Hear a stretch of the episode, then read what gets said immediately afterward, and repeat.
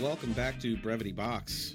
This is being recorded on December 19th, the year to end all years 2020. Uh, back again for episode nine. Feeling good, Brando. Feeling good still? Having a good great. week? Yeah, me too. I um I know we talked earlier, but I I think it's cool to be alive at a time where entertainment is able to pull from so much resource material. And and I'm gonna go for low hanging fruit because this is the Yeah, stuff boy. that's been getting me through like uh you know, I know we normally end up talking about politics or sports, but the thing that helps me avoid that are shows like Cobra Kai. I've now watched through those two seasons twice now.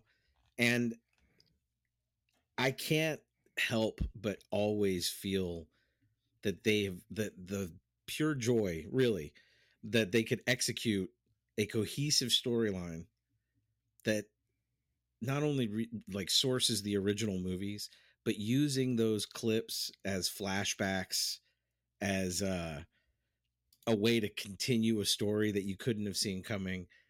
It just feels, you know, it's supposed to feel 35 years rich, but it's stuff like that. I recently w- had a real one of those kinds of moments with The Mandalorian, uh, second season, season finale.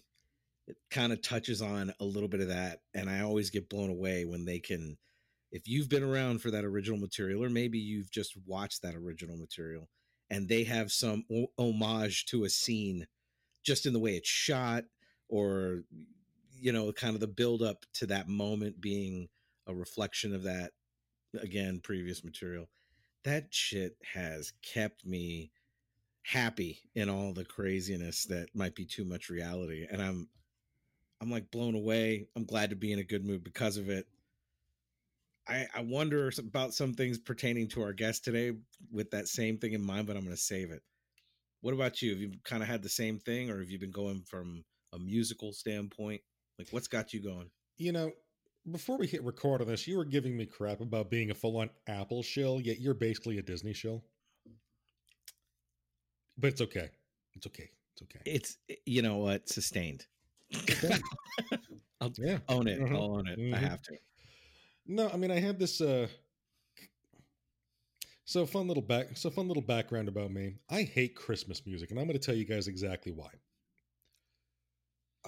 I think there's a lot of people out there like me that probably paid an, uh, played an instrument when they were young, going through elementary, junior high, and high school.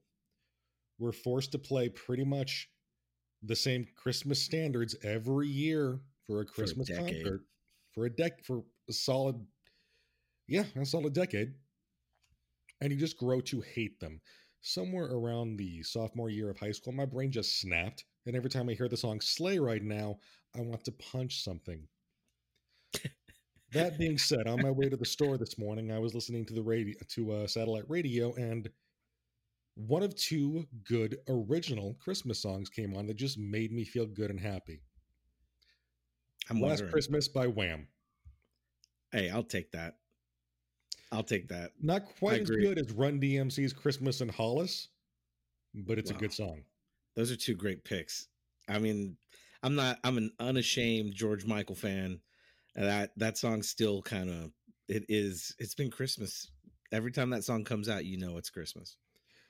And uh, you can't, and you know the, the the ongoing controversy with "Baby It's Cold Outside," which isn't necessarily a Christmas song. It just gets played around this time of year. I'm a pretty progressive guy, but you can't apply modern standards to something written during World War II. That's all I'm saying about it. And we're moving on. Canceled. yeah. Coming after you on Twitter. You insensitive prick. Now, so hearing that George Michael song just yeah put me in a good mood, man, you know, and it made me start thinking about kind of a, and we may have touched on this in an episode past, just some of the media we're using to get through the year. And I Yeah. feel like one of the things um, I'm, I'm, I'm, I might be one of the last people in the world that hasn't seen The Mandalorian. The last two Star Wars movies left a pretty sour taste in my mouth, so I just Yeah, totally fair. for it. Sure. I could spend a solid hour ranting about how much the last Sky, the Rise of Skywalker sucked, but I won't do that. Uh, and we've talked about it. You know, I I I can't I wouldn't defend those in my opinion. I kind of share some of that opinion, but I think uh that you're right about entertainment being what gets you through. And I was saying about the Mandalorian, in many ways, it's the things about it that are not like like it reminds me more of a western, or it reminds me more of totally different types of telling a story. And I like the way that they've sort of merged those things. Right, that's super entertaining for me. So I do have to mention two things that have gotten me through 2020. One of them, right. I, I think, you know, for some of the listeners out there, they might be a pretty hard sell, but hear me out on this. I know we're all burned out on politics, but you really got to sit down and watch Veep, V E E P, Oh my god! on yeah. HBO. Because what that show does is um it just it keeps it doesn't necessarily say Republican or Democrat. In six seasons, I'm pretty sure those words are never once uttered. they aren't. But Julia Louis Dreyfus, a national treasure, plays the vice president of the United States, and uh, It's it is, your it is one of the funniest and most well-written shows I've. I think it's the funniest show to ever air on television. It might It be. it is not for the children. And to my understanding, um, several years ago, a bunch of staffers from the Obama administration sat down and said, out of all, out of pretty much all of the Oh, DC was the dramas out realistic. there, that I think it's slight that, that I believe it slightly edges out the West Wing as the most realistic, which is hilarious and terrifying. Yeah, I mean, it is ter- well, it, and it's funny because it it does kind of stand on something that we were talking about as well. Is you know, it's it's it's hard to make politics funny now, right? Because then why start, the last season of that show wasn't that good. They, Yeah, couldn't, right. outdo, they, they couldn't outdo reality. I know, I, I know, I know, it's true, and and like like I said, having some ability to to disappear in a rabbit hole of memories of great movies, you know, it it's what got me out, you know, other than music and Last Christmas and the entire George Michael catalog that you uh, apparently swear by. Um, any movies, video will- other than that? I know you haven't seen The Mandalorian. What you? I, What I you will just say one of my favorite uh, scenes from Veep, though, is when somebody screwed something up, and I forget the context, but Vice President Meyer referred to it as like using a cross on as a dildo. He doesn't get the job done, and it makes a fucking mess. A croissant. A croissant. Croissant. There's a Q. And she there, right? overly pronounced it just to make it even funnier. Um, I've been trying to sit down and watch more movies. Nothing has really stuck out. I finally got around to seeing Joker, even though I've owned it on digitally for like a year now. It seems. Yeah, and It seems much more relevant and poignant now than it was when it came out. You think it took? I, I'd like. I'd like to watch it again because when I first watched it, I wonder how I'd feel about it. The, I guess I've seen it twice. I guess I wonder how I'd feel about it third time. Kind of go- going where we've been. Interesting. Interesting thought on that. I try and uh, you know stick with lots of. I mean, now normally I listen to a lot of R and B, soul music, funk, happy music. Uh, but because it is Christmas, and like we've discussed my views on Christmas music, I have been going through the first four Metallica albums on repeat recently. Uh, it's much, yeah, it, yeah, my my little holiday tradition. It's between that and the first four Black Sabbath albums. Well, you know, it's I guess music is a makes me think of that. You know, that kind of there's so many different like you you've said funk brings you joy. Obviously, you're listening to Black Sabbath, Metallica brings you joy. For me, I was thinking about that in terms of I swear Uh, to God, if you say Goldfrapp, I'm out of here. uh, no, anything under Goldfrapp, Scissor Sisters, uh, Deee-Lite. I could say any of these names, you'd just be blown out of your mind. No, I, I was really going for um, what I was alluding to earlier not when I was talking not- about uh, yet, television shows. We're not there yet. We almost are. And then Oh. one last thing that I'm really excited about tonight is my favorite trio of people just put out another special on Amazon. Yes, the new Grand Tour special Oh, is out. okay. You know what? I never get tired of those three guys and How do they- cars and they, all of it. they typically refer to themselves and what they do is uh, the cutting edge of cocking about, which is pretty accurate, I'd say. You know what, no- man? His his review of the uh Subaru BRZ was honestly a huge swing point for me to get one. You and I have very similar cars in the fact that if they both had about 40 more horsepower, they'd be perfect. Man, I like it. I, I don't want to get caught up on that. We could have a different car episode. I want to move on from there, but I'm just saying that show has impact. It conv- it sold me on something I was trying to decide on. And then there's and then there's some people that use different uh, genres of media to kind of bring themselves joy and whatnot. Um, Yes. Some people, like your wife, for example, enjoy you know informative murder porn on like A and whatnot or whatever. Can I take a second there? I want to. I, am gonna. I'm gonna give it right back to you. But I gotta say, you touched on something that's sensitive to me because I can't. I've never been able to adjust to this. Right. Yeah. Uh, I'm sure I've talked about it many times to uh, any listeners out there. My wife is a healthcare professional, a lot of experience in the ICU and whatnot, and that has desensitized things about her what she watches on entertainment. Like she can have chips and dip and watch Dr. G medical examiner. I can't when she breaks out those uh those those like snips, those huge for trees and limbs and starts going at somebody's rib cage, I check out. She's like getting in there, like just enjoying every morsel. And uh you're right, it brings her total joy. Dude, two nights More ago, so I than, mac and cheese, and I went down a Dr. Pimple Popper rabbit hole. Ugh, yeah, you told me that's a horror show too. And then there's you know people like our uh, like our guest Kyle who enjoy watching people get you know massacred and tortured and terrified to uh, Put a bring smile on joy face. and put a smile on his face. Let's go ahead and bring Kyle into the conversation here. Hi, my name's Welcome. Kyle, and I Hi. hate I hate Christmas music as well. Yes, Did you also play an instrument? I did. Uh, I played the drums It's actually. thing. Really? Yeah, yeah. I played the drums. Not not great, but I did it for a few years in uh, junior high and like the beginning years of high school. Okay, So okay. So if you were percussion, you'll understand this. I was. The thing that set me over the edge is that part in Sleigh Ride where like the two by four or whatever thing slaps together. I hate it. I hate yeah, so much. It's, it's yeah, the worst. yeah. No, it's bad. And the last time I had to have an operation was December 2nd, 2015.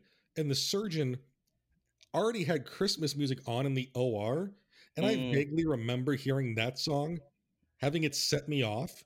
I, I was no, I, I was this. It was a twilight sedation, so I was awake. I vaguely remember going on a rant while having my eye operated on about how much I hate this fucking song. This is a And eventually, horror my scene. doctor had to tell me to shut the hell up so she could do her job. This is a scene out of a great movie. I'm telling you, I would watch this horror movie. yeah, you like literally a twilight sedation with Christmas music playing in the background while The getting your song that you hate. at exactly the moment you hate that song is playing right as you're just Yikes. seeing something go into your eye. Mhm. Yeah. Yeah. American Horror Story season 10. I I mean, remember she started stitching things up right as I heard the uh in sleigh ride. Yeah. oh my god. Yep, yep. Ugh. Well, I think a proper introduction, man. Um, our guest today is a host of one of the shows also on the Ruminations Radio Network, Ruminations of Red Rum. We're going to talk more about that in a second, but proper welcome to the show from Brando and I. Thanks for coming on. Appreciate it. Thank you for Big having fan. me. Thank you for having me. Well, we want to get a little more into motivations behind what you're doing. You know, I think everybody you mean you always have your friends and your cohorts listening to your stuff, so it's easy for us to say we're fans and whatnot. But I think a lot of times people are going to have questions. You know, who's this dude? Where's he come from? Why the hell does he get happy when somebody's dying on screen? I need to see why that smile looks so sinister and happy at the same time. They want to have these answers. I think you know this. Yeah, yeah. I mean, um, I'm already dead inside, so the fact when I I see somebody dying on screen, it just you know I just relate. You know, it just it is what it is. You're just lonely and looking for company, and there's going to be some soon. Is that what you're eh, telling yourself? I couldn't have put it better myself. well, is is it kind of what we were catching on there as far as what entertainment's getting you through? I know a lot of times when we're chatting inside our own Discord, you know, we're constantly talking about different forms of media and entertainment. I think games is a mainstay for all of us here, but is It's there an ar- it, it's an argument starter, yes. yeah, definitely an argument starter. But in terms of like movies, television shows, man, is it strictly a appetite of of horror movies that's getting you through? Actually, quite the opposite. Um, I've been watching horror movies through the pandemic and all that kind of stuff, but uh, um, it's been mostly games. Uh, I haven't, you know, like a lot of people, I haven't been able to hang out with my friends and whatnot, and you know, like person to person. So, um, hanging out on games and being able to talk and chat and bullshit and kind of have my attention on a game while having a conversation with them has been something that's helped me get through. Um, horror movies, I've been watching them. Don't get me wrong. Uh, I've been uh, watching them for the cast and also just in leisure. Uh, I've seen some pretty good ones this year. Uh, I've been catching up on The Mandalorian. I just started season two, so I'm not at the end yet. I heard it's like a 10 out of 10 banger, though, the season finale. It's, you know, yeah, I mean, look, I, listening to your show, I know that you'll dig, you'll instantly see references to other material in droves and the way it's orchestrated is is where I was just satisfied, right? It's like having the perfect hamburger. Everything is perfect on it, even the most the things you don't even pay attention to, the pickles, right? It's like yeah. everything perfect about that scene. And it was uh it was just very satisfying all around. The show's good, but um, you know, super satisfying all around. Can we talk uh, about Star Wars actually for just a second? Yeah, do let's do it, man. Also, a perfect back, hamburger. But... Also, a perfect hamburger does not have pickles on it. You fucking savage. it can go both ways. It can go both ways. Moving on. Anyway, um, so I actually I know this is going to get me a lot of shit, but I actually oh, like the prequel movies. okay, uh, it's okay. I, You're young. I, I, get it. I know. I know. I know. Um, episode one is kind of garbage. I'll give it that. Uh, but it it sets kind of a foundation that I actually dug throughout the rest of them. Um, that being said, uh, Empire Strikes Back is my favorite. I know it's a yeah. cliche answer, but I mean it is what it is. It's a good it's movie. Not a cliche if it's the right answer. Yeah, right it, it is what it is. Um, I enjoyed Rogue One.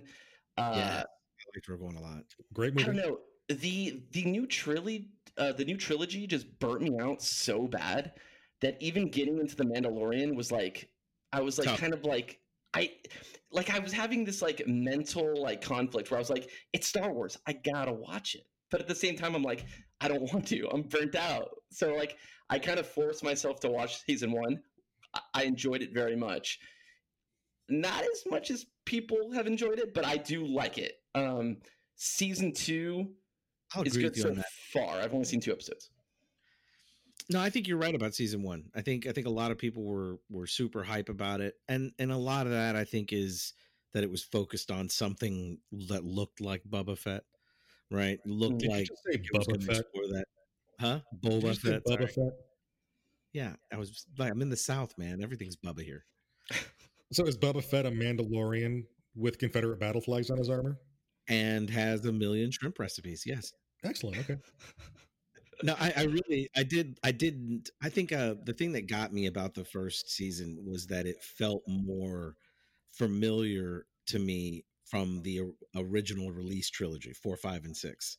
Like that, those those two feel felt more paired than the prequel trilogy and four, five, and six. I won't even go into the most recent one. Mm, um, mm. And I, I think uh, I agree with you on the sense that the first time I went and saw that movie, like I remember being in line on release day for Phantom Menace, and yeah, me too. Mm-hmm. If it were like the Darth Maul bit at the end, I was all over that, but the rest of the movie, I was upset just because mm-hmm. I didn't think it fit right. I didn't know how to understand it. It was C-SPAN with lightsabers. well, I mean, you could say that about a lot of them, right? So, but uh, going back and rewatching them, I li- I have liked them more. Mm-hmm. I, I, get them more in the context of the story, but I think in a weird way, I know we're getting way off tangent here, but in a weird way, I felt like sit making myself sit down and watch some of Clone Wars and and Rebels, and that for some reason made the prequels more enjoyable even further than I expected. Sure. Yeah. Yeah. I mean, that, uh, met meeting out that uh, environment and the world around it. I think that was the thing. I I had come to build this universe based on A New Hope and Empire Strikes Back and Return of the Jedi, which seemed really grungy and everything, and then the leap, which makes total sense, right? But the leap into this pristine sort of environments of the first of the prequel trilogy that is i think that's sort of threw a lot of people off for a loop me too Yeah, no, I agree. It's uh it's definitely a trilogy that had its up and downs with like me liking it. Like when it first came out, I was standing in line, loved it. Uh and then I went through a f- you know that weird hump where I was like, you know what? But is it like does it d- did it need to ha- happen? Did it need to be made? Like is it Right. worth it? And then I think the more I watched it too, the more it kind of grew on me. So well and it's such a cultural i mean it, it blows me away how deep that that entire universe is across the planet mhm. everything is is so everybody knows Star Wars. Everybody knows Darth Vader.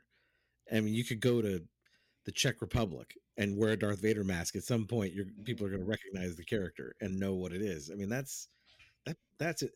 That's actually an interesting segue. Do you think I'm going to go back to horror for a second? What's the what's the famous horror character that you think would be recognized worldwide? Is it Jason? it's it's got to be Jason. Yeah, It's got to be Jason. yeah. Jason is the Darth Vader of horror.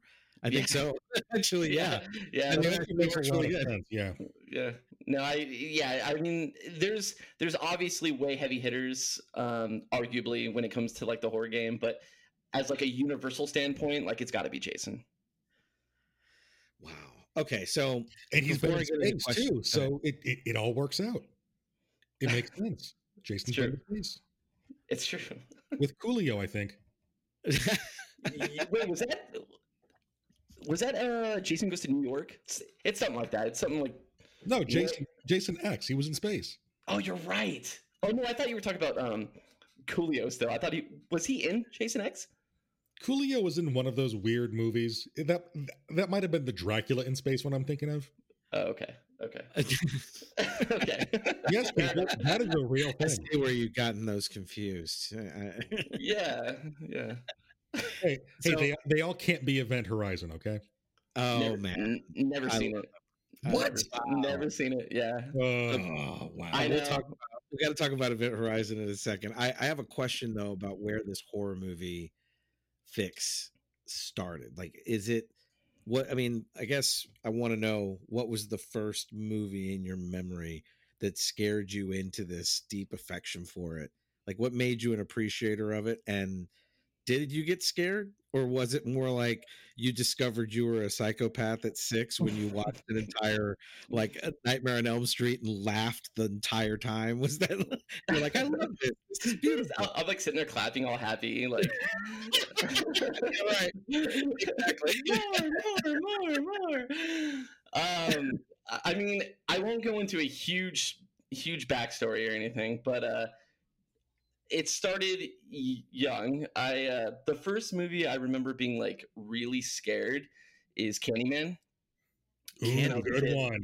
Yeah, that that uh, that's one of my Wow. earliest memories is Candyman, and that freaked me out as a kid.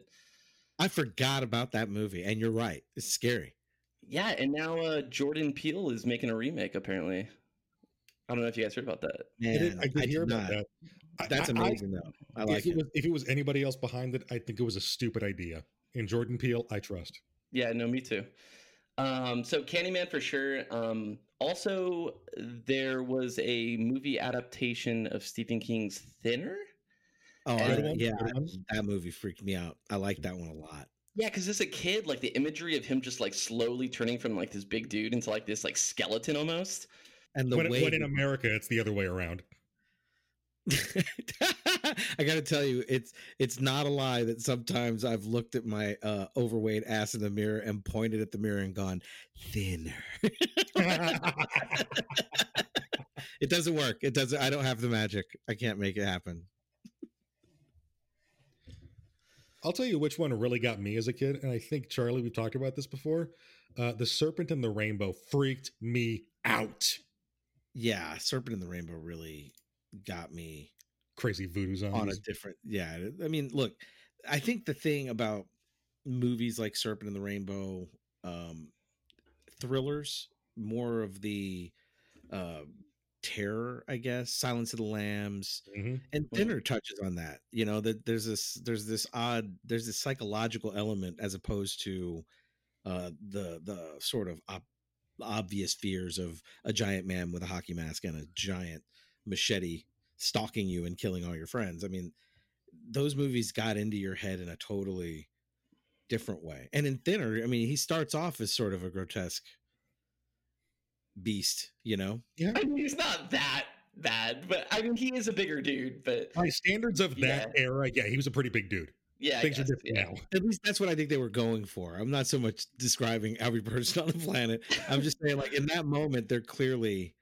going for making an impression. Kind of like, look, I thought uh, going on the whole, like, you can answer this better than I can. Is a movie like Seven, is that considered thriller, terror, horror? Like, what category would you place that under? Because that movie, uh, I still hold it up as one of my favorite films of all time, but truly screws with me and and get sends me chills. You know what I mean? And it's got an entire message. Spoiler alert, right? We can talk about that by now, I think.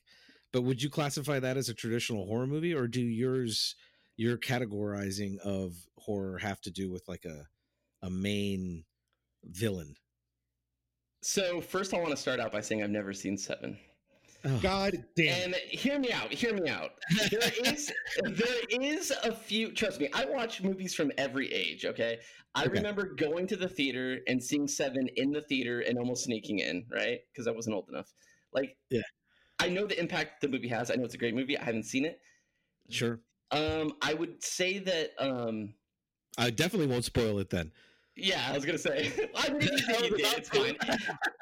I was I about think- to. I was about to start talking about stuff right now. I think the statute of limitation is is over, but uh, Not again. See, I got to see that one. Sorry. Go ahead, please.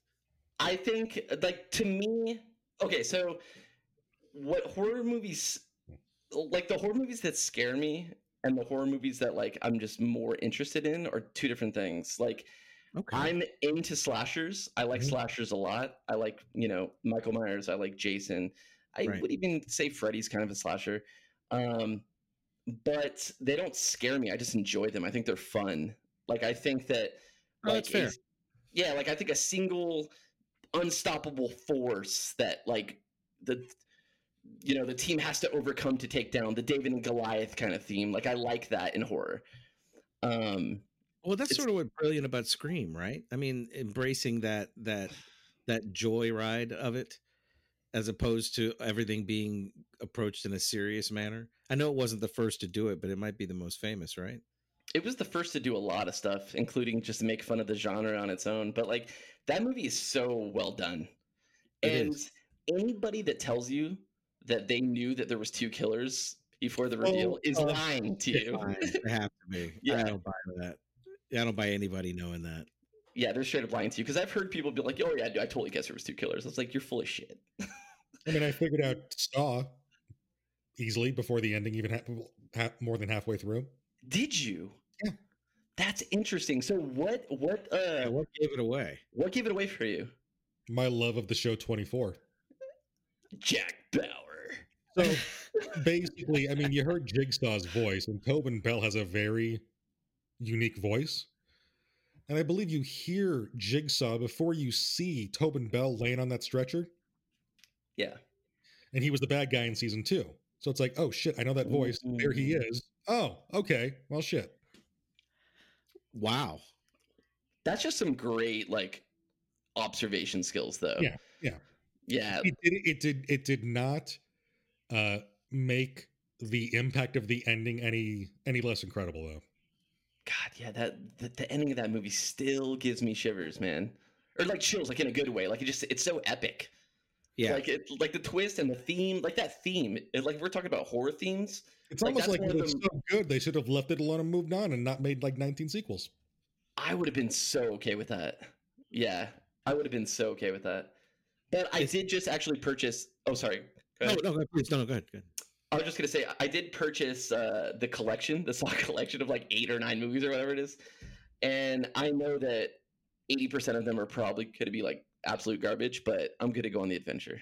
So because I haven't seen like I've only seen the first like three. See, I don't mind Yeah. having. Look, look, look, uh, full disclosure, I'm not a huge fan of horror movies because I'm a little bitch. Now, Charlie's wife, when we were all living together, loved sub- subjecting me to them. I think one Halloween we might have watched all three Insidious movies back to back. Mm, That's right, we did. Um, that sounds like a good night. there was a yeah, it's a oh, that first movie is so good until they show the monster's face. Um, Yeah. you know, and even even though the demon was really cheesy, beginning to end, that's still a fantastic movie. I agree. But uh, She's Oh, Brooke, my, what was it my- she really my wife really likes anything that has to do with Ah, okay. uh like the the um otherworldly, Yeah, right? It's the either gonna be Mm. or, or or or apparition, you know, things about uh that element is is uh, kind of a return go to, you know, something uh whether it what was um I'm trying to think of the name of that movie that broke the mold because it was all almost documentary style. It wasn't Blair Witch oh, Project. Paranormal It was- Activity. was paranormal yeah, activity. paranormal activity. Yeah. So you know that that I think is is I remember that movie being when it first came out. It was one of those that she we both fell over for. But that's you know anything that has to do with that something being uh taken over, haunted, possessed. That's her bag. I see, think- my- much and slashers, see, but- my, my bag are the things that could actually happen. Silence of the Lambs, um, The Strangers. Fun, Ah. funny, funny games messed me up. I love funny, Honey Games. I love that movie.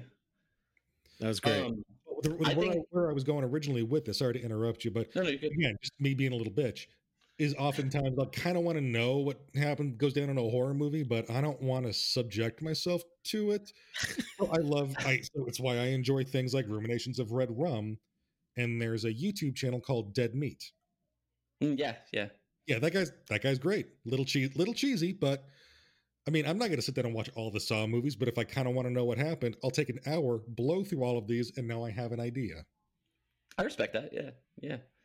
I mean, there's uh there's plenty of things that I uh like, whether it be uh playing like a very like there's a bunch of let's plays, for example, if you're in Oh, yeah, video games of like the Dark Souls games and the Bloodborne games Oh, and all yeah. that, and I'm like, Oh, dude. I fucking love the way Bloodborne looks, but I'm terrible at it. And I'm like, I really want to see what the I- I end looks like. Yeah, so like I watch these guys play because I know that I can never do it. Like I cannot do it. I've tried multiple times and I just can't. Have you ever watched Oh, a man. play of someone doing like Oculus Rift horror? Oh man, I've actually done some. That Uh, seems like a terrible idea. okay, so I played all of Resident Evil Seven in PlayStation VR, and it was like a horror person's dream. Like I was in Yeah, the I bet. house, I was in the world. It was. it I was watched some of those videos. I can. I mean, the adrenaline pump on that must have been insane. Oh, dude, it was so cool. There was some points where I had to pause it and like take off the thing and be like, "Okay, that was fucking terrifying." And How then did put I it shit back on. myself? Let me go poop real quick.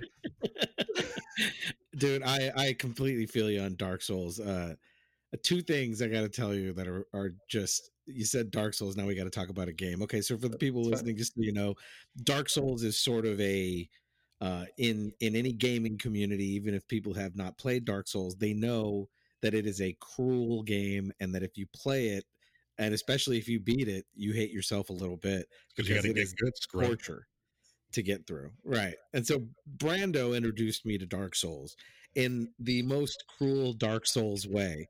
He told me a direction to go and I was like, "Okay, I'm going to do it." And then it was it was uh Dark Souls 2 No, and it Dark was Souls. where oh, okay, I, there, there's two particular situations.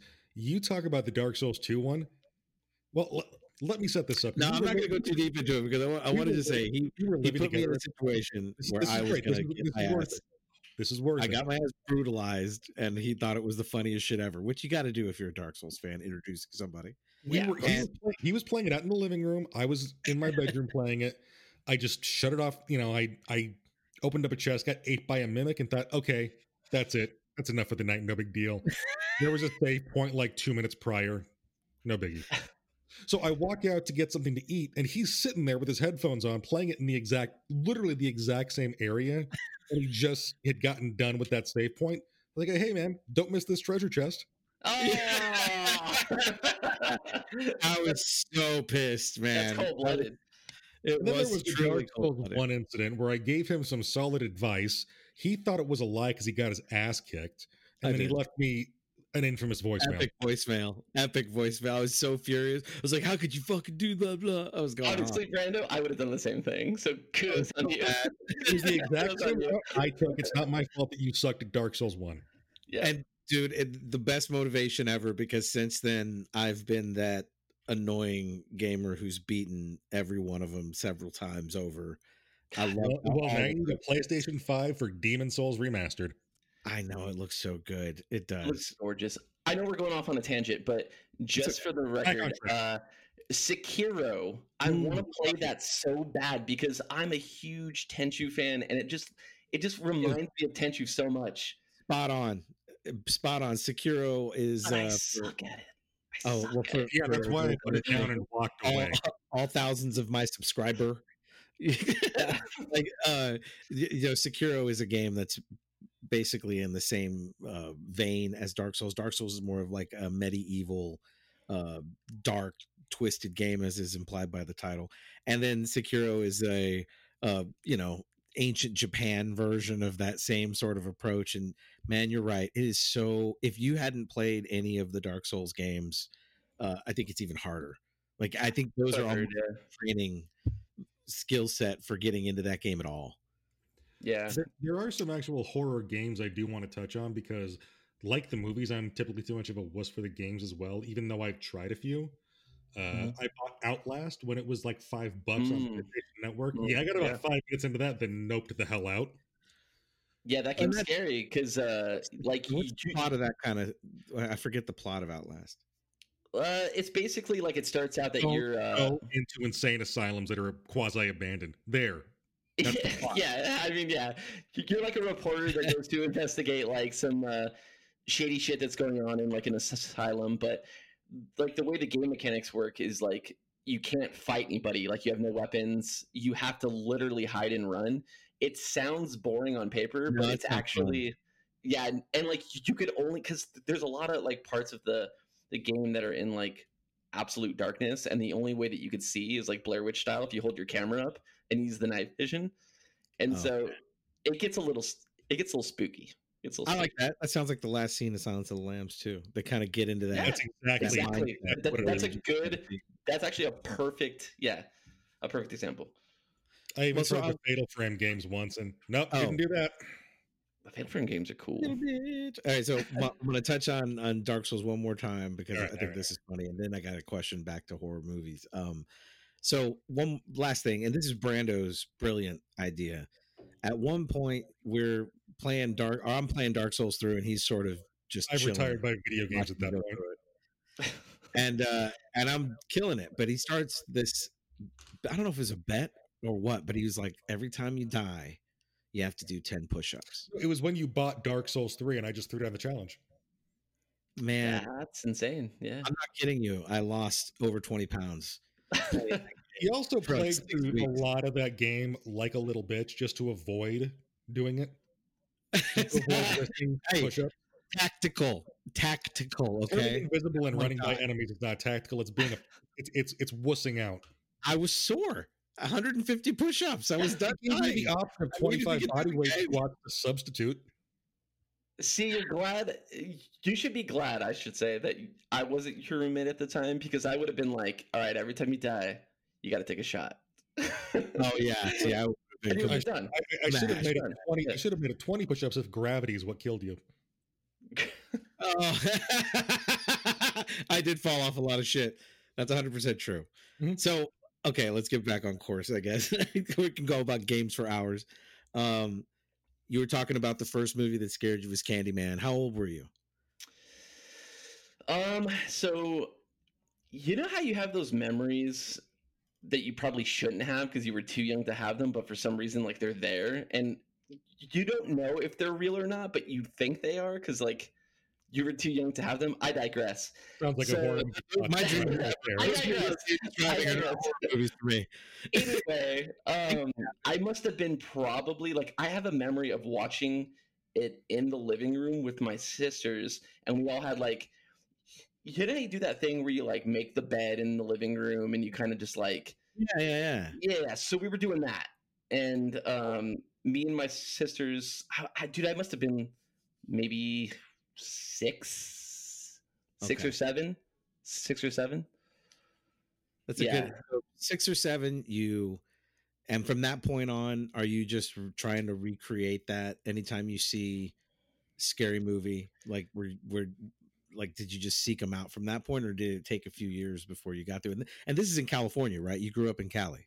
Yeah, so I grew up in Cali, and uh, my dad was really into horror movies and nerdy shit, and like books and games, and like he did it all. Um, Cool. and uh, he used to show me, or like show me. He's like we used to watch movies together that was probably way out of my uh, age range at the time. Yeah, But, yeah, um, like horror movies, Candyman, Twilight Zone, things like that. Yeah, yeah. Um, he passed away when I was really young, and so my theory. I never got to ask him this, but my theory is that like he was trying to fit in as much of the stuff he liked with me before he knew he was gone. Oh man, Yeah, so, so, so- I'm not trying to get deep or anything. I'm just, No, I'm it's just being honest. Yeah, no, that sounds great.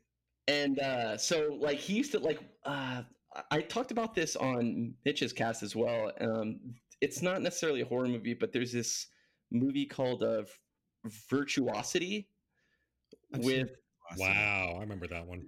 Okay, okay, so you guys know what I'm talking about. It's like uh, Denzel Washington. Yeah. And uh, but anyway, yeah, yeah, exactly.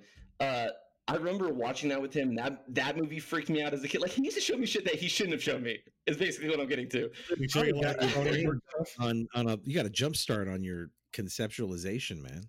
Yeah, yeah. So um, he passed, and then eventually, like on my summers, my mom would work two jobs, and she worked next to this video store. So I'd always skate down to go see her, and I would go into the video store and start like I just I don't know why I gravitated towards horror. It's probably because he watched those with me, but Right. The interest is there already. yeah. So I started with A and just alphabetically just went through every movie I could find. Wow. Yeah. Damn, man. Okay, you said skate, board or blades? Oh, I mean, I did both for a time, but definitely board. All right. Okay. We're good. I I, had, Yeah. I did both for a time, but the one I think I remember the most are, is my skateboard, my several skateboards. Yeah. I remember getting around town like that. I relate to that, man. You know, mom being uh overworked and making everything fly on their own. I definitely had same the same kind of experience where I would go to the video store and just go through uh section by section it just try and I I'm a big lover of that kind of any movie for the most part. So I would go through a video store the same way Yeah. and find things that I liked. And some horror. I mean, some horror. I mean, there is just the the stuff that scared me. Like for some reason, I remember watching Prince of Darkness at Good one. I think twelve or thirteen, and that movie freaked me out. That's a great movie. You know that that movie freaked me out. I remember, uh, like we were saying earlier, Serpent in the Rainbow. That it's those those ones that really get in your head, and and to some extent, my my whole sales pitch for watching Seven is it it is a trifecta of things that screw with your brain in a way that most movies don't accomplish and it's also in its own twisted way social commentary like it, Mhm. it's it's dark and perfectly acted um not so not even so much because of brad pitt although he was good but morgan Mhm. freeman's voice in a thriller like brutal murder based sort of detective movie was perfect perfect so you know watch it i don't want to ruin it you got to watch it sometime and then we'll talk about it again i'd love to see what you thought about And I it just realized that all three of us grew up with overworked moms with walking access to a video store. yeah. Mine Yeah. was mine was Video Quest on Prince and Fairview. Mine, I don't remember the name of it. It was like a really hole in the wall, non like franchise place. I, Yep, like that's what mine was. Mine too. they were letting nine year olds rent rated R horror movies. So like Yeah. yeah, like it, was, like it wasn't like an official establishment or anything. Yeah, no, you're 100 percent right on. I remember mine was Yeah. called Doctor Video, and Yeah, it had something like like horrible commercial that would be on Saturday mornings where somebody like filmed in the store and the guy's laying on the ground. He's like, Doctor, doctor, help me. I need something. I'm in a bad mood. And he goes, I suggest two comedies and call me in the morning. And had that reflector thing on his head. It was awful. That's why I went I would go there for the same reason, man. They would rent me the movies I wanted to watch. My mom had could a that- near Video Quest, and she just said the owner, "Yeah, let him get what he wants." It was great. Yeah, dude. But those like that old school mentality is so. Oh my god, I miss it so much. Like just that corniness and that stupidness. Like I fucking miss that, man. It make for some reason it makes me think of uh Corey Haim and Corey Feldman and what is the name of this movie? Kiefer Sutherland Vampires. Lost Boys. Oh, Lost Lost Boys. Boys. Th- that makes movie I haven't seen actually. uh, you know, man, cult classic. I can't say it's scary. Mitch hates me for not seeing it, but Well, he can hate me, but he can hate Mitch hates me for not seeing it. I've never seen it. It's one okay, okay, yeah, like it's one that just passed me by. I don't know. I just never watched it. Yeah, it's one of those that's a f like more of the, what you were describing earlier. That's a movie where I have a lot of fun watching it. You Mhm. know, it, it sort of reminds me of an everything in the '80s. It's such an '80s Oh, that's great. and it, that's what's fun about it all the way through it's not really um it, i don't think there's anything about that movie that scares you you know but it's just it's such an 80s flick a lot a lot of like karate kid or anything from the 80s where if you watch it you kind of got everything about the 80s you needed to know from the clothes to the music to the stories It's all the same kind of stuff It just it just tugs on your nostalgia heartstrings. Oh, Just on that note, though, I haven't seen Cobra Kai yet, and I love the Karate Kid. Like I love. I even like the one with what's her face. Yeah no no no i i, Yeah. I, I Three, I No. think it is, right? Hilary four, Swank. Is it Hilary- four? yeah, Yeah, it was, it was the fourth one Wait, No, it what's was the third. It three was the third. It was the third. Okay, I thought it was no, the third. it was the fourth. It was the fourth one. No, the third one was when the Terry Silver. Vietnam buddy Yeah. comes back to rebirth Cobra Kai. Dude, I don't think I've ever seen three. Oh I don't think I've ever- You're not I've seen one, watch. two, and, and I've seen the the fourth one. Apparently, I, I thought the fourth one was three. So It probably would have been better if it was. Yeah, But- definitely. oh, yeah, definitely.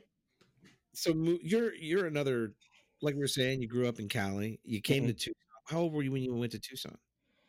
Uh, so I moved to Tucson when I was 19. So pretty early, and you've been there since. I've been here since, yeah. So you kind of, you know, I live in New Orleans currently, but I moved to Tucson, you know, and stayed there for almost 18, 19 years. But as a transplant, I sort of immediately fell in love with it. You know, Mhm. my wife's from there and had to get out, needed to live somewhere with rain and everything else. And we've begun for uh, almost three years or a little over three years, and she's ready to come back. You know, I think if it fits, you love it. Is is it something that just kind of you felt like you, you feel like you're stuck, or do you love Tucson like every like Mitch loves Tucson? I'm the same way. Uh, I definitely don't feel stuck. Um, would I want to move away someday and experience something new? Sure, but I mean, when I moved to Cal or when I moved from California to Arizona, it was. I mean, I was 18 at the time, and I was trying to live like on my own in like the SoCal Los Angeles area, and it was like pretty hard when you're 18 and like don't have like a uh, a footprint in something. No, you're right, especially with a city, city like that. You know, something that's that. I, I had the same experience from Dallas Fort Worth. Yeah. area. Yeah. So um, I tried to stick it out there as long as I could, but it just wasn't happening. So I, um, my parents, my stepdad and my mom moved out here for his job. So I eventually came out here. Um, then um, my mom and my sisters and everything, because my sisters moved down as well, they moved back to California, and I stayed here uh, because I do enjoy it. I actually like Yeah. it here. Um, I I grew up in Cali. Um, Huntington Beach is my stomping grounds. I miss the beach a lot, uh, but there's this like weird, not even weird. i- i- It's just like there's this like mellowness to Tucson that I just really it just it's comforting. I guess. The best connotation of the word "strange," like all Yeah. the way, through. like you know what I mean. Like just the the from the plants to the people to the food, everything in the in the greatest way is a little strange compared to what uh, I grew up with. You know, I'm familiar with your stomping grounds. I have some family that lives out there. It's just different, and it's it's one of those rare places where, you know, I might find a city that's like somewhere in California, somewhere in Texas. I might find a city like you know you can match certain places. That's not easy to do with Mm. Tucson. Right? It's a one kind of place, and then you're not gonna you're not gonna find too many that's gonna be have the same feel all the way to the sky, man. We do the same thing when we think about it. I agree. like, uh, th- there's this like form of isolation here that just is like you're isolated but not, and it's something that's vibed with me ever since. Well, you know, in talking about horror movies and how you get such delight from things, part of Mm. me wants to ask the question: is is it if it's just convenient with so much open space and desolate area, it's just where you hide the bodies? Are we going to find something out about you in Tucson soon? Look, I cannot you're- look, if confirm or deny that. So, look, if you're a Tucsonian and you don't have at least two pre-dug pre-dug holes, you're not doing it right. I mean that's fair, but also at the same time, I haven't lived in Tucson as long as I've lived in Cali, so technically, I'm still a Cali person. Get digging. Technically, it's about to flip soon, though. It's about to flip. So, So let's. I think we've you know we get a good idea. You've been in Tucson for a while. You have this mm-hmm. deep and look. That's really an interesting part, and it answers some part of the motivation about why you chose to make your show focused on on what you did. And I think we should talk about it a little bit. But I I really I think that's uh, a great point to make that you know you were introduced to this something that your your father was passionate about you said he was into a lot of games and books i mean i can only imagine that the theme is sort of through all of those things right and it was introduced to you from a place of joy so why would you be afraid of it right exactly. yeah okay i get that okay so and, and i guess that's an easy answer for you know when when all of us decide to put the time and invest our creativity in in collaborating on uh, a network with each other and and trying to to make everything fly in, in each show you went with horror movies the love of horror movies and now and the name ruminations of red rum which is awesome. I mean if people don't somehow don't get that reference red rum coming from the shining. Hmm and if you haven't seen the shining you you really you got a lot you got a lot of homework to do basically. Um so you get the show going. I mean what by the way congratulations. I don't think we've ever had a i want to say man we're all a few episodes in and you're delivering a quality product. I mean how do you how did you come up with the format that you decided to go with? Because i mean you're going into how it was made the budget you know when it when it was uh, based on a true story you're looking out to find the true story. Like it, where did that sort of investigating approach come to looking at these movies? I mean, I've been interested in talking about horror for a long time. First, I want to just say thanks to Mitch because without him, I wouldn't be doing this at all. with And- any of any of yeah, us yeah. It's just- thank you mitch mitch has been on the show a couple of times uh yeah we're all happy to be part of the uh you know ruminations radio network tag plug Yeah. smile Hundred yeah go ahead thanks mitch um, yeah, thank you, Mitch. Uh, I, I, I don't know. I think uh, horror movies carry a lot of nostalgia with me. So, like, I have a bit called like uh, the Time Machine. Uh, I didn't do in the latest episode, I but love the time machine. yeah, Yeah. So, like, Makes me feel um, old as fuck. See, I mean, me too. But at the same time, it's almost like the time machine's like a celebration of your existence, right? So, yeah, like, definitely. yeah, yeah. So it's like I love this movie, and I remember watching this movie when it came out. But I'm into so many other things outside of horror. What else was I into that year that I just maybe forgot about? Like, what music was I listening to? What movies were I watching that that weren't horror? What games were I like was I playing? Um, man I that, that really- remi- that's really smart i like that a lot I really enjoy doing it too. And uh, my co-hosts are uh, a little young, a little young. They're uh, in their twenties, but uh, it's. i do of, want to ask you about this okay Yeah, I, I do sure, want, sure. I wanna go that because I, I not so much about their age right but i mean i know that well i'll just ask you now you know i know that when it came to for me picking a co-host i wanted to pick somebody who could take me out at the knees when I was sounding like an idiot or going on for too long. 2 Uh-huh. things I had real propensity to do. And I kind of thought about that. It was an obvious choice for me. When you were looking for your co-hosts and you're you got this idea about the show you're putting together and you know how you're going to approach it from a nostalgia point of view and I mean did you have the concept of the the time machine before you ever recorded the first episode or was that something that came to you during your recording? That's my first question.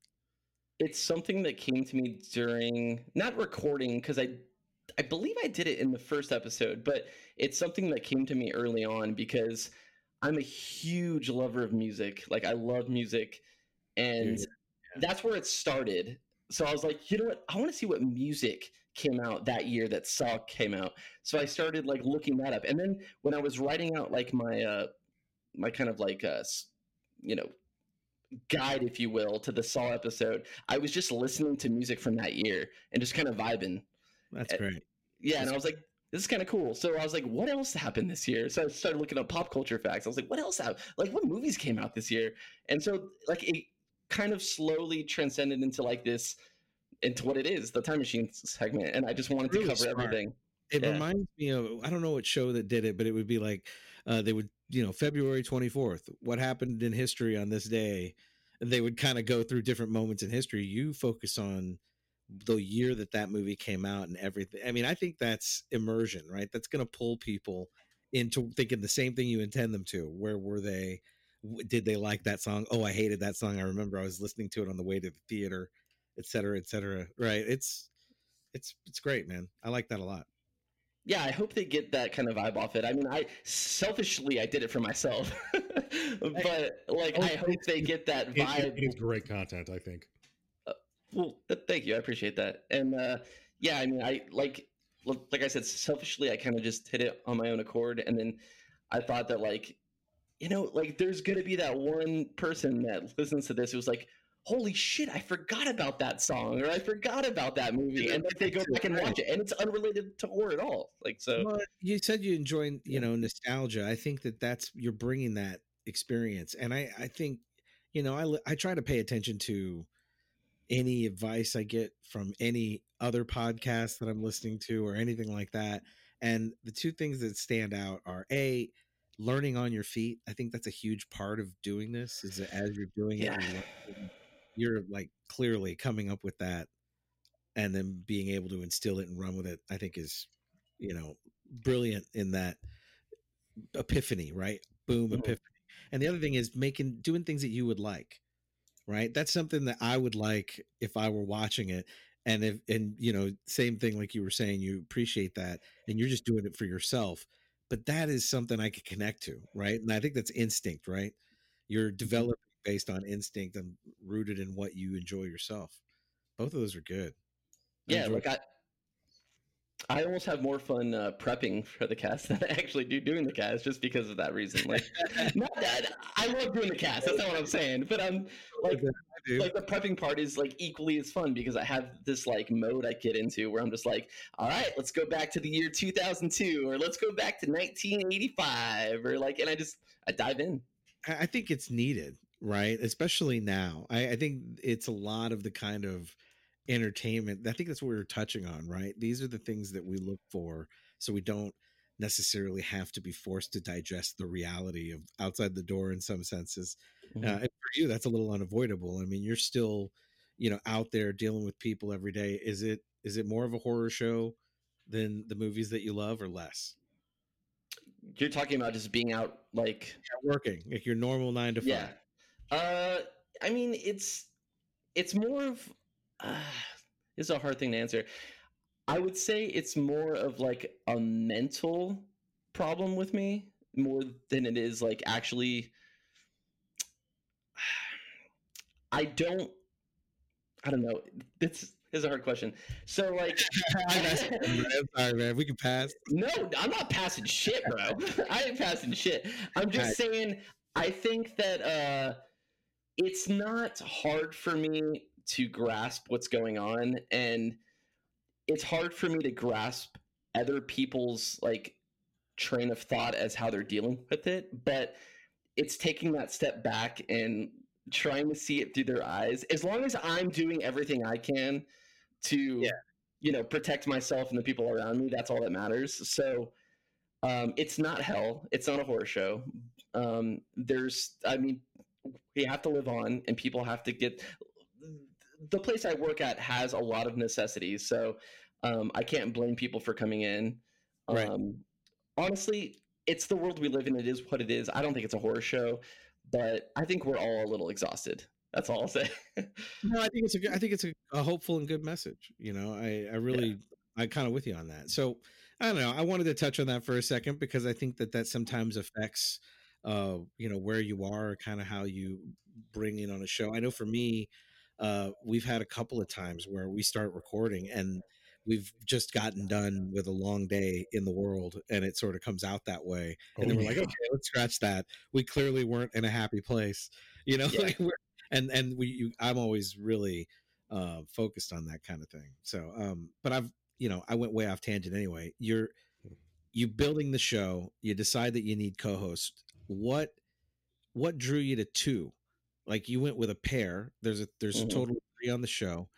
Um, like what what made you think two, and then why those people? Like what draw drew them into the fray? So I have a lot of friends in my like close inner circle. That's kind of like you, you know, you, Brando, like the Mitch crew, like Sure. that know me extremely well, like extremely well in a lot of different ways, but none of which appreciate like horror like I do. Um, That's fair. These two people that I chose to be my co-hosts, I met in Tucson, and they just they they see it like I see it, and um, They get joy from it. They sound like they do. They, you guys sound like you're on the same wavelength for sure. yeah, we're all having a blast. And um, we used to go see like our tradition was every time a new horror movie came out, good or bad, we would go see it first day. Just support the industry, support the horror genre. Let's get more movies made. Let's go watch it. Doesn't matter if it's good or bad. Like let's just go see it. And it became a tradition. So we kind of like my mentality was like I want to like roll that tradition into what we can do now. Now that we can't all hang out and see each other. And Right. um, these two people, they're 10 years younger than me. But name, uh, let's give them names. yeah, of course. Uh, Georgie and Ian. Uh, Georgie Georgie, is the final girl, and Ian and Ian is the uh, is Ian without an E. Okay. Um, but no, Ion. they're Ion. They're great, and uh, they get they get the genre, and I just have fun talking with them about horror movies, and they're just good people. Am I am I right in in thinking that Ian comes off to me as analytical? Yeah. He also is in that like young state where he think he like he thinks he knows everything. So it's just so like That can wear off. oh yeah, no, it'll totally wear off. And you gotta gotta knock him off his cloud occasionally, you know. But uh Hey, Rolling video game like that. discussions now Yeah. make more sense. there you go. Yeah. And, And uh, then Georgie. Yeah, and Georgie, the final girl, she's uh, a little bit more grounded. Um, but she she's going to school for like forensic science and stuff, and she's really smart, and she just uh she, she has a good head on her shoulders, and she just loves horror, and like we just break shit down, and it's fun. Yeah, she dissects a scene really Mhm. well, and she'll recall a theme from from the first scene throughout to the end of the movie. I mean, sh I enjoy the show. Um, so you go with Georgie, you go with Ian. You got your show going now. What do you have? You had those moments other than the time machine? Would you say it's been sort of a? I know it's been like an organic, like I'm I'm almost like surfing you know, and feeling out how it's going. Are, are you having the same experience, or do you guys feel like you've already nailed your rhythm and you're just kind of going back to it show to show? No, we haven't nailed the rhythm yet. I think it's getting there. Um, the first couple episodes are really raw, and um, I wish that maybe we didn't touch on a few of those movies, just because there's like 28 Days Later is one of my favorite movies of all time. I mean, considering that the I'm saying that- podcast, how do you not start off with The Shining? well, that's you know that's what I'm talking about. I mean, I just feel like I feel like we should get some B-rated horror under our belt first, you know. But uh, I it's slowly evolving. I think it's getting better every episode. Um, we haven't recorded a lot recently because we're all actually in like the retail environment and Christmas Oh yeah, and holiday stuff has been crazy. Um, but we're looking to get back to that. Um, I think it stems mostly like the the success I'm seeing in the future is going to probably stem from us being more organic and just let it flow rather than planning it out. But I, Well, mean, I, I don't know. We'll see. Yeah, I mean, I, I don't know. Uh, all I can say is, uh, you know, I listen to your show and I feel like you can, I, I, I feel like you could present that material to me in in any way. You could, you know, you could dissect a movie in parts and I would listen to every episode. You know what I mean? Mhm. Or you could do it in one big chunk and I would still go through. I think the material is so good. The I think you're bound to catch your rhythm sooner, right? You guys seem to all love it, get along well do you when when you're in planning i mean do you guys just plan in pieces or do you get on five minutes before go over it and jump in Uh, so all like the road mapping is mostly me uh, prior to the episode. Uh, we usually jump in like maybe a day before, just a time where we have like 10 to 15 minutes to kind of hash out like maybe things we want to touch on or um, if anybody else has any ideas that like I didn't think of or, you know, another co host. But usually it's me prepping, you know, a couple days prior and then we kind of just jump in and just talk. i like it So pretty It- What do you it's think- kind of Wild West. It's kind of Wild West up in here. i like the wild west all right i like I that term that. What do you what, can you give us any hints about your upcoming episodes and what what we can look forward to uh, movie wise So the next one we're doing is kind of. Uh, I guarantee you, a lot of people aren't going to know it. It's uh, Mexico Barbaro, and it's a Spanish film. Ooh, I like Uh, but it's also a um, like an episodic film. So it's kind of like I don't know if anybody has seen VHS. Maybe, maybe not. Okay, so it's basically a movie with five mini movies in it, each directed by a different person. that's i like okay i know what you're talking about i've seen similar It's setups anthology kind of thing. Yeah. yeah anthologies It's an anthology, yeah. So it's it's five little short stories directed by five different directors, and it's um it's a Spanish movie, and it's it's gonna be interesting. It's gonna be interesting. so with the this isn't your first uh, step outside of your you know your uh your sort of normal when people say horror movies they're going to think of the the major franchises that have come out in say the united states you've done a couple now that are uh international films foreign films i think them was was that french belgian Them was French, yeah. and so, you, what? Where did that happen? Like, it just in your going through the alphabet at the at the video store, you happen to come across the international horror section. I mean, you know what I mean? Like, where did you get the interest, or is it just horror in general? Uh, mean- so so them is actually um based. So the movie Strangers is based off them.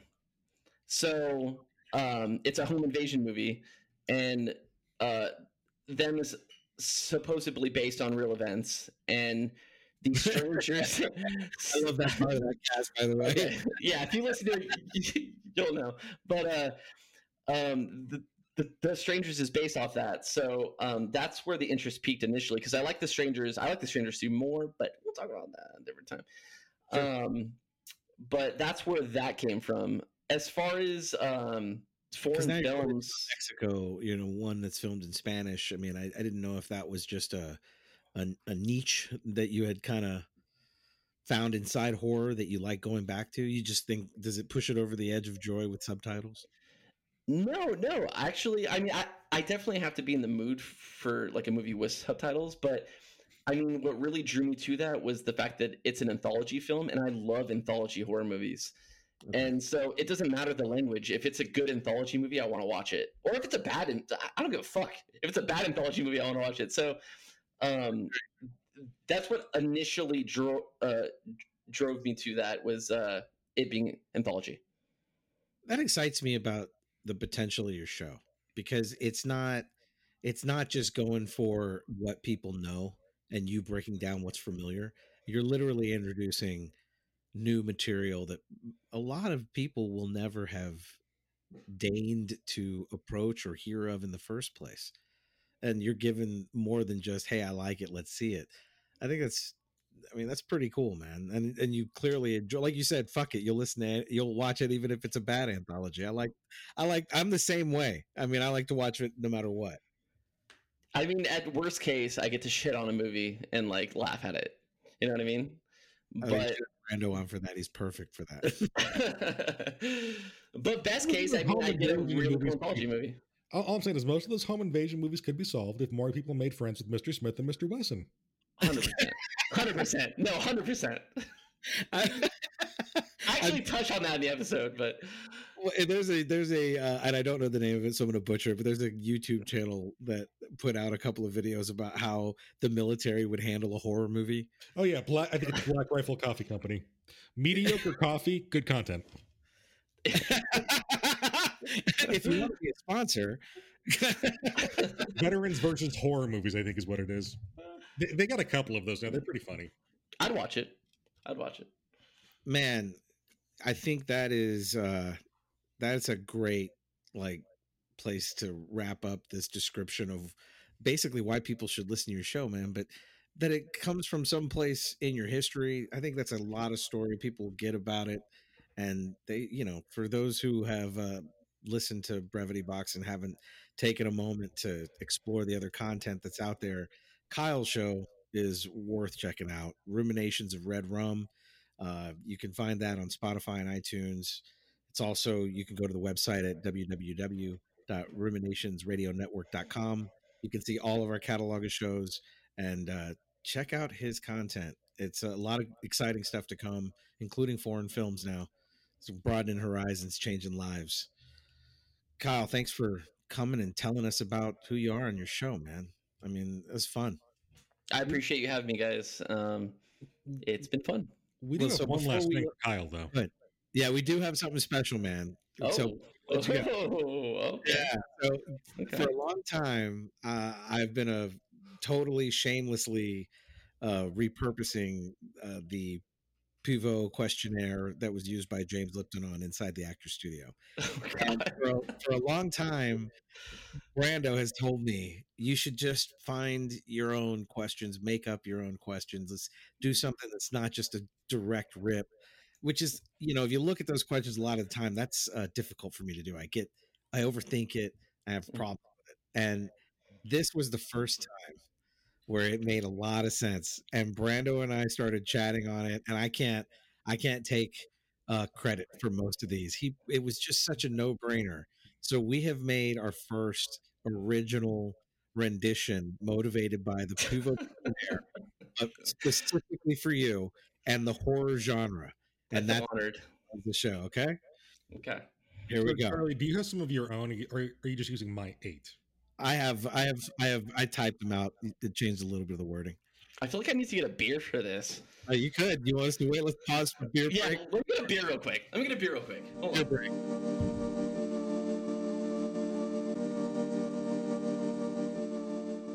You've been listening to the Brevity Box, brought to you by Ruminations Radio Network.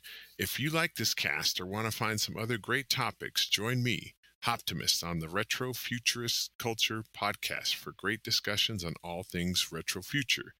Check it out at ruminationsradionetwork.com. All right, I'm back. Got All right, beer we'll in do first- hand. First swig before we get into these questions. Eight questions. Eight. We got eight questions. Okay. Eight I tried, questions. I tried to get ten, but I Jesus, ran, put ran me out on of the spot, man. Uh, you're gonna like it. You're gonna like it. Uh, I like them. They're good, man. All right. Okay, now let me Let take know my when you're switch. on. Okay. I miss alcohol. We should do beer breaks more often. Okay, first swig is in. We're ready to All go. right. Yep. Let's go. All right. What is your favorite horror movie? Some of these are easy. Halloween. Oh, Halloween. Original. What is your least favorite horror movie? Leprechaun. Leprechaun or Leprechaun in the Hood? All the leprechauns. All right. What horror movie verse would you like to be stuck in? Can you elaborate on the question? What what horror movie would you like to be stuck in? Oh, um, What universe of that, whatever they're creating, like a Halloween universe or you know Nightmare on Elm Street's universe. I Which mean, the best part about horror movies is that I get to watch them without being stuck in them. But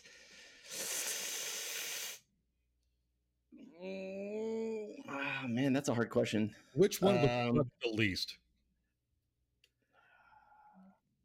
You know what? Fuck it, Blair Witch. Just th- throw me in the middle of the woods.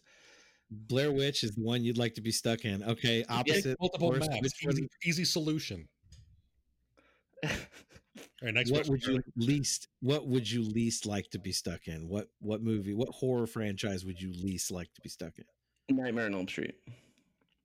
That's yeah a I good that. That's a good answer. okay what sound or noise do you find most terrifying Nails on a chalkboard. Favorite horror movie villain Mm, Michael Myers. easy one yeah Yeah. least favorite What's up? least favorite Oh, least favorite. Leprechaun? Uh, you're gonna go leprechaun again I mean, he's an easy answer. He's an easy answer. So let me think of something else. Um,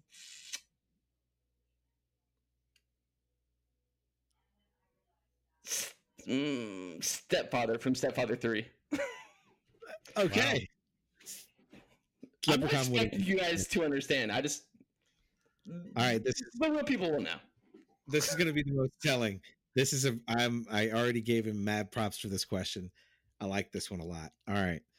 If Pennywise from It was Mhm, real, mhm. what fear would he use against you?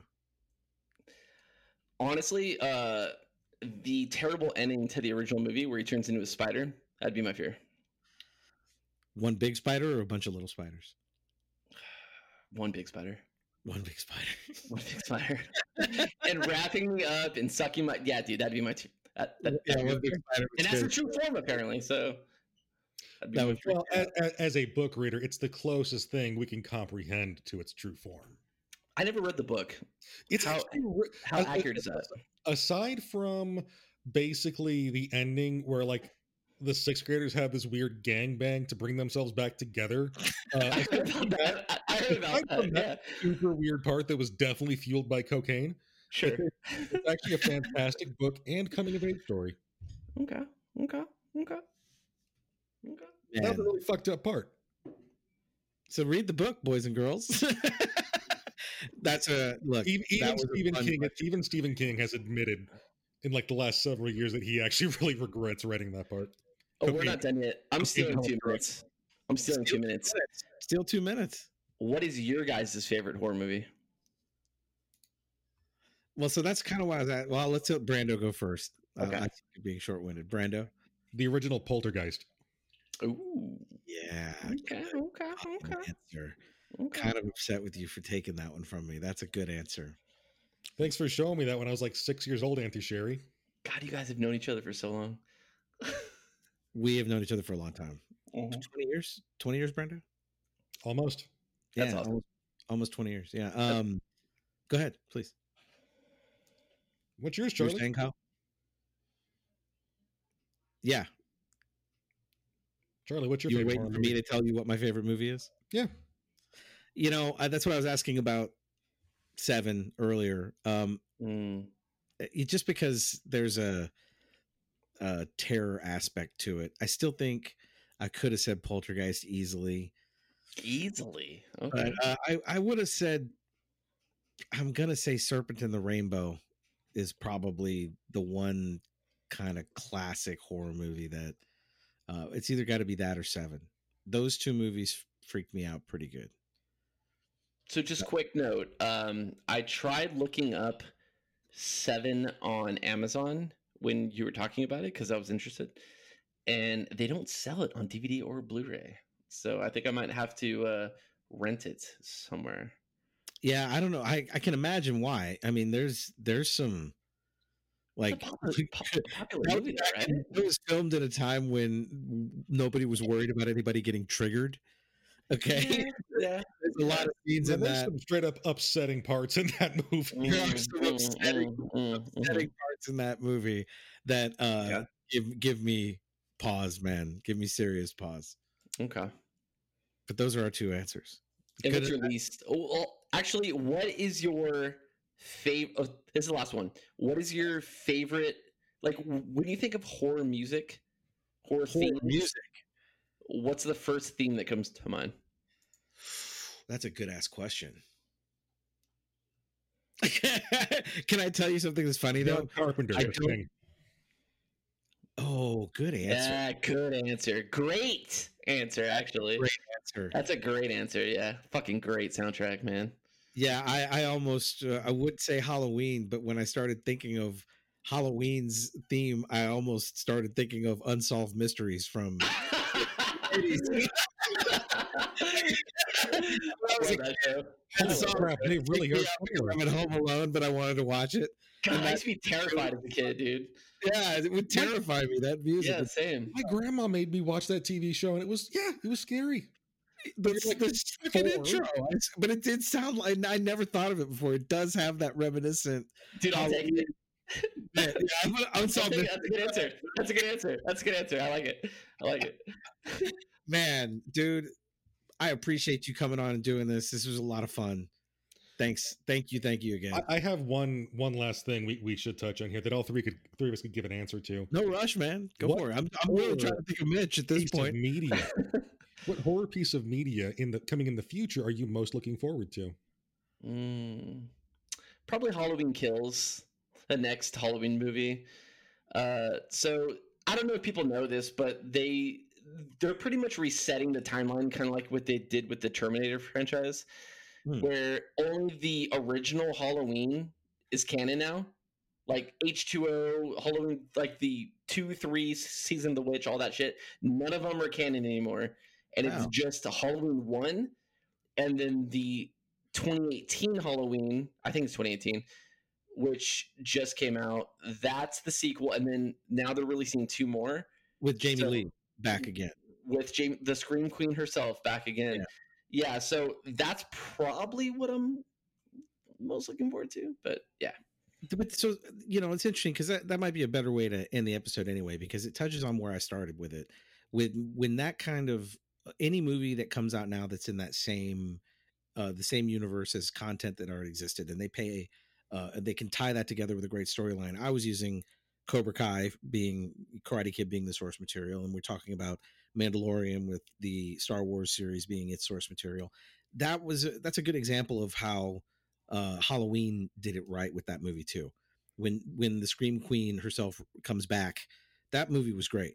That was an you know another another example of them sourcing uh, the story, the actor from the original content, and it and it going really really well. That I don't you know we're the probably maybe we're the first that, to get to enjoy that kind of thing going on, and it's pretty great. I second that. Yeah, it's it's crazy because like the original Halloween is great. Halloween two is even good. It gets a little rocky. Yeah. And you got this new generation coming in that's like, you know what? Fuck all that. Let's just make a good sequel to and like let- like let's finish it also. Like Lee Curtis is getting old. They have like this they have this they have this vision that they want to like end this and i'm i'm down for it like i i still have those other movies if i want to go watch them nobody's gonna watch fucking halloween 3 season of the witch. Nobody's gonna watch that Oh, movie man. nobody's gonna watch So it. so Yeah, like fuck it. Just like rewrite it and just go to town. Like it's a new generation. No, I think So- it's I think it's really uh I've enjoyed every anytime they can do it well. It has been a big benefit to the story, to the, just the depth of the whole movie itself. I'm telling you, when you watch Cobra Kai, you'll Ah, get dude, i need to watch it You'll get there right away, right away. I haven't expressed how much I really like the Karate Kid, so yeah, no, I, I like I need to watch that show. Like, you would enjoy the hell out of it, man. Uh, again, this has really been fun. I mean, if I didn't, uh, if I hadn't already started listening, it makes me want to listen to your show. I hope that, I hope that's the effect it has on other people too. You've got a really great uh, program, man. Congratulations on Ruminations of Red Rum. Thanks, dude. forward- thanks again for joining us, man. We're gonna, I think we're gonna wrap it up here after an amazing continuation and continuation, double overtime here, uh, going through different questions and and just enjoying the company and, And the I just realized the one horror thing I was looking forward to this year apparently sucks. What's that? Uh, CBS was going to do a new uh, The Stand miniseries. Uh, yeah. I mean, it's CBS. so- I love I, I love the book, but nobody. That's a book I've read. I like it too. I like it too. But it's, it's CBS, man. I mean, Yeah. it's- it. Yeah. There's, they're, they're very there's a ceiling there, man. yeah. There is a ceiling. There is a ceiling. You can't, can't get where you need to go sometimes with that. You got to push it a little further. I mean, Deadpool's rated R at this point. They can't do the stand right. HBO should should be the ones doing that. But God, hundred percent. Yeah, see, that would be the right way. I'm sure. I'm sure CBS just won the bidding war, and, and we'll have to wait ten more years for the stand on HBO. I'll watch it. all right, we keep going off on I tell you tangents. what. Let's wrap this up. Yeah, let's wrap it up, guys. Thanks for listening. We really appreciate it. Uh, you know, if if you're interested in other content like Ruminations of Red Rum, please check us out uh, at www.ruminationsradionetwork.com and like and subscribe and all that jazz. Have a good one. Later on. Stay spooky.